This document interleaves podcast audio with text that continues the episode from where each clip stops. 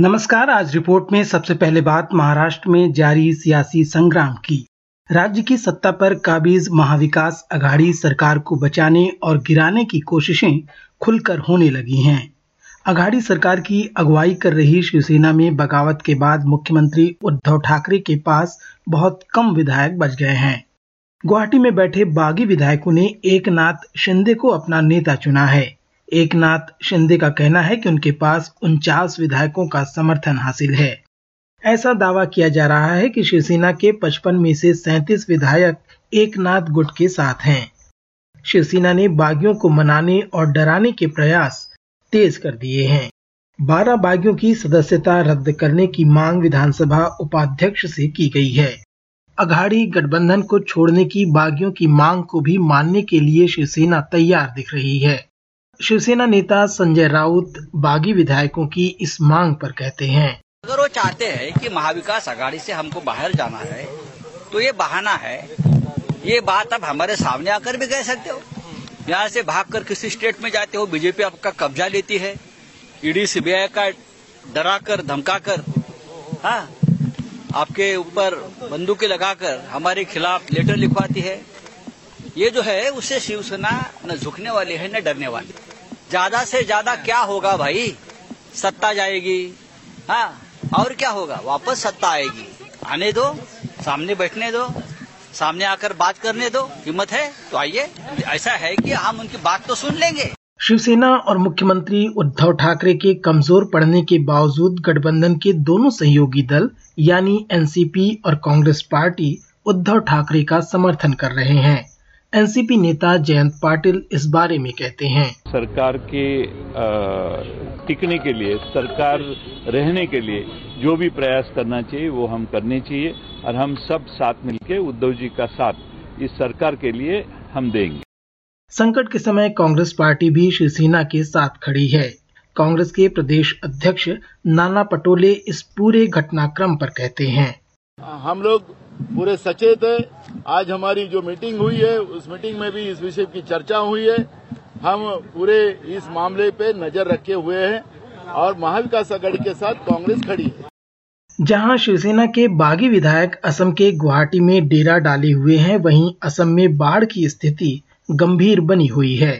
विपक्षी दलों ने राज्य की भाजपा सरकार पर बाढ़ से निपटने की बजाय महाराष्ट्र की सरकार को निपटाने में लगे होने का आरोप लगाया है। राज्य में गुरुवार को भी बाढ़ की स्थिति गंभीर बनी रही। 7 और लोगों की मौत हो जाने के बाद इस आपदा में अब तक 108 लोगों की जान जा चुकी है। कांग्रेस पार्टी ने इस आपदा के प्रति संवेदनहीनता का आरोप भाजपा सरकार पर लगाया है। कांग्रेस नेता गौरव गोगोई सरकार पर बरसते हुए कहते हैं, बाढ़ होते हैं उत्तर पूर्वांचल में, लेकिन बाढ़ के समय केंद्र सरकार हमेशा संवेदनशील होते हुए किसी मंत्री को निर्देश देते हैं कि आप जाइए। प्रधानमंत्री स्वयं जाते हैं, निरख अध्ययन करते हैं और फिर मदद करते हैं। लेकिन हमारे प्रधानमंत्री तो गुजरात के निर्वाचन में व्यस्त हैं, महाराष्ट्र के सरकार गिराने में व्यस्त हैं। कचार से मुझे फोन आ रहे हैं कि पीने का पानी नहीं है, क्रिटिकल स्टेज में है, लोग अपने घर से निकल नहीं पा रहे। पीने का पानी, आप सोच सकते हैं कि पीने का पानी भी आज इतना मुश्किल हो चुका है कि शायद एयर ड्रॉप करना पड़े पानी के बोतल। तो ऐसे जहां पे हमको एक वॉर टाइम ह्यूमैनिटेरियन एफर्ट केंद्र सरकार की तरफ से हमको दिखना चाहिए। हमको सिर्फ दिखता है सत्ता की लालच, सत्ता की भूख। तृणमूल कांग्रेस और राज्य की अन्य विपक्षी पार्टियां भी बाढ़ की हालात से निपटने में सरकार को नाकाम बता रही हैं। इधर मुख्यमंत्री हिमंता विश्व शर्मा का कहना है कि सेना और एनडीआरएफ की मदद से बाढ़ पीड़ितों तक सहायता पहुंचाई जा रही है। आपको बता दें कि इस बाढ़ ने राज्य के 32 जिलों में तबाही मचाई हुई है और लगभग 50 लाख लोग इससे प्रभावित हुए हैं। और अब बात भारत में बढ़ते कोरोना संक्रमण मामलों की। गुरुवार को 17,000 से अधिक नए मामले सामने आए, जो पिछले 4 महीनों में सबसे अधिक है। महाराष्ट्र में संक्रमण के 5,000 से अधिक नए मामलों को दर्ज किया गया। केंद्र सरकार ने राज्यों को सतर्क रहने को कहा है। केंद्रीय स्वास्थ्य मंत्री मनसुख मांडविया ने गुरुवार को स्वास्थ्य विशेषज्ञों और अधिकारियों के साथ बैठक कर जांच और टीकाकरण की गति बढ़ाए जाने पर जोर दिया। और अंत में थोड़ी चर्चा अग्निपथ रोजगार योजना की, जिसका बेरोजगार युवा ही विरोध कर रहे हैं। राजनीतिक दल भी इस योजना का विरोध करते हुए सरकार को घेर रहे हैं। संयुक्त किसान मोर्चा ने भी इस योजना का विरोध करते हुए आज भारत बंद का आह्वान किया है।